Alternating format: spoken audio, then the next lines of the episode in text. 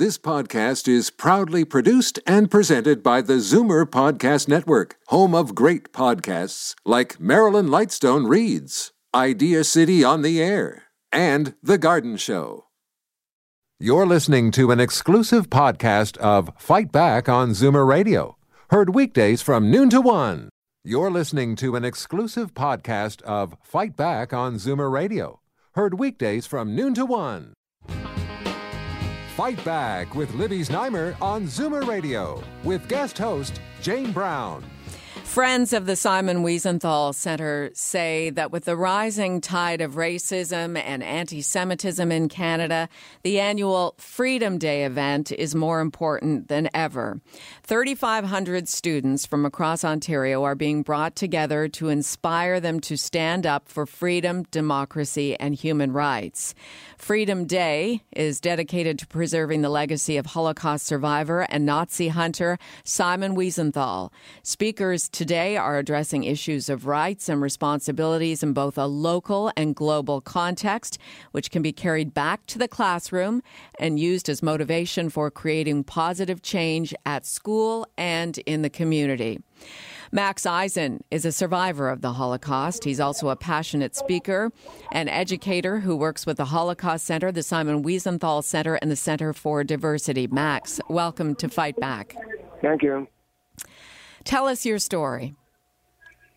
I'm sorry. Can you tell us your story from uh, the days of the Holocaust, the Second World War? Well, how long, uh, how much time do I have? I know, I know. We, we could talk about it for hours.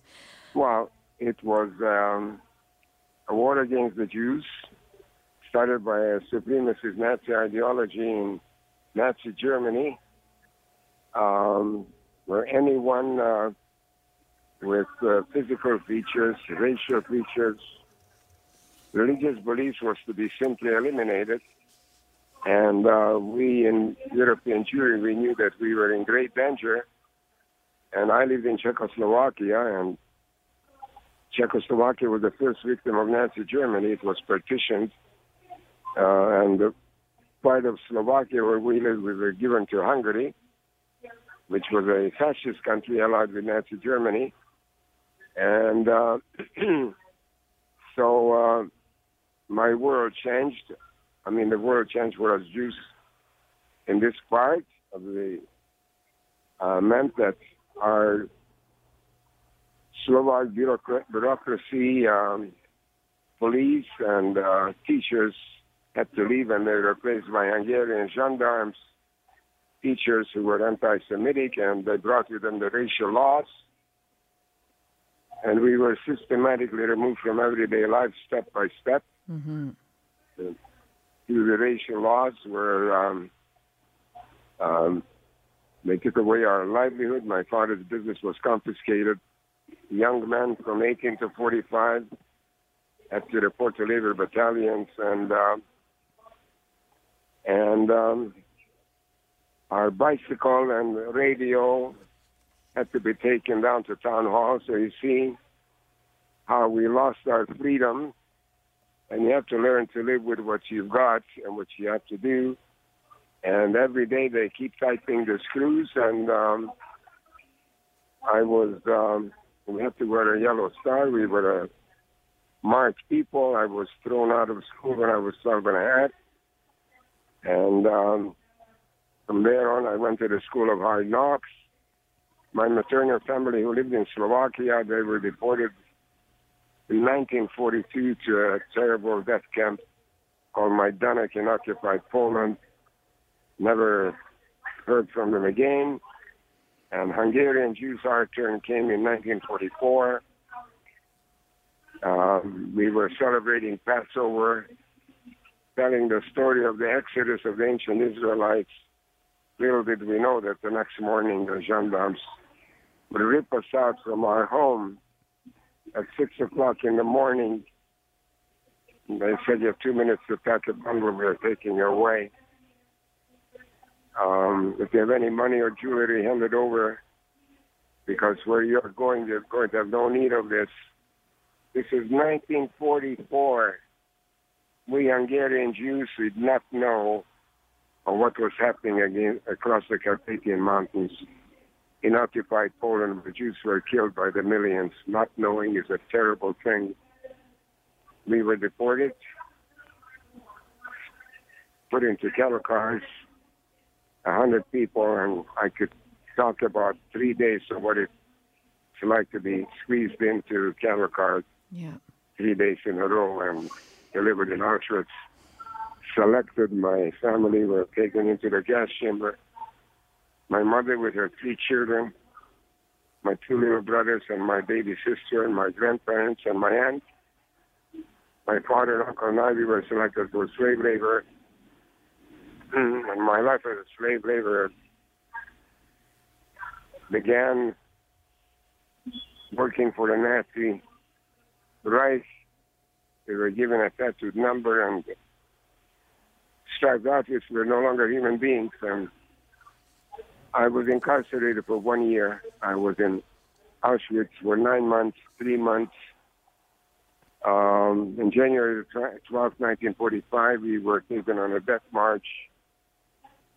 Um, my father and uncle were selected out in July the 9th, 1944 for medical experiments, never to be seen again. My father had only seconds, gave me a blessing, and he told me that if I managed to survive, I must tell the world what happened here. I was devastated. I was alone at 15 and a half. And um, then I had a beating by an SS guard. I lost a lot of blood. I was taken to the surgery.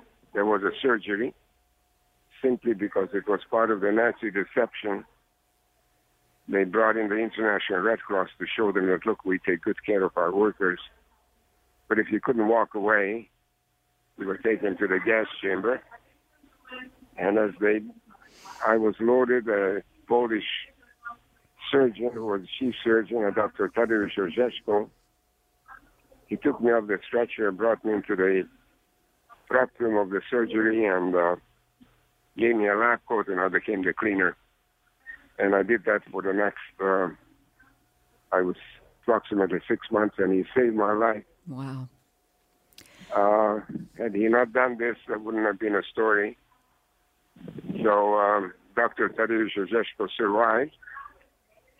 And um, I was liberated on May the 6th, 1945.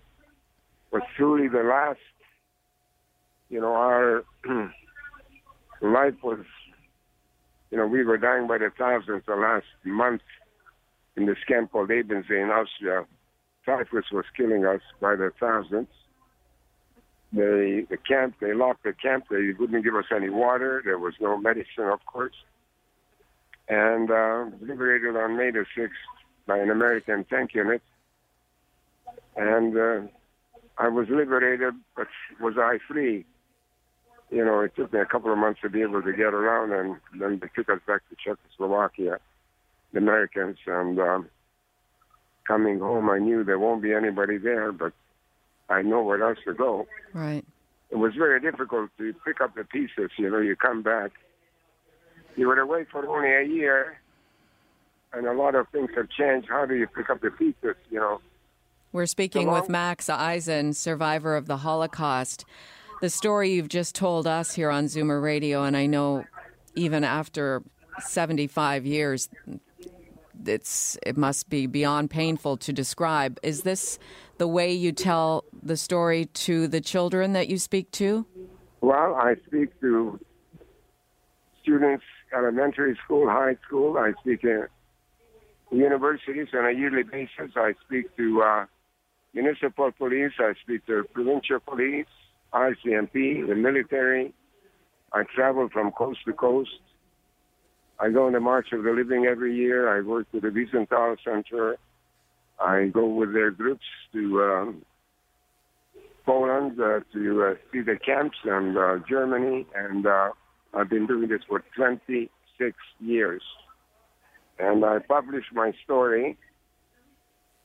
Uh, my book was launched last April, and title is By Chance Alone. And you know, in so many ways, it was truly by chance alone that I managed to survive. And I want to tell you an interesting story. Uh, so when my book was launched, a month later I had a phone call, and this fellow told me that his name is Josh Eisen, and uh, from New York. And he said, you know, I saw your book on Amazon. I bought it. I read the story and said, you know, we are cousins. Really?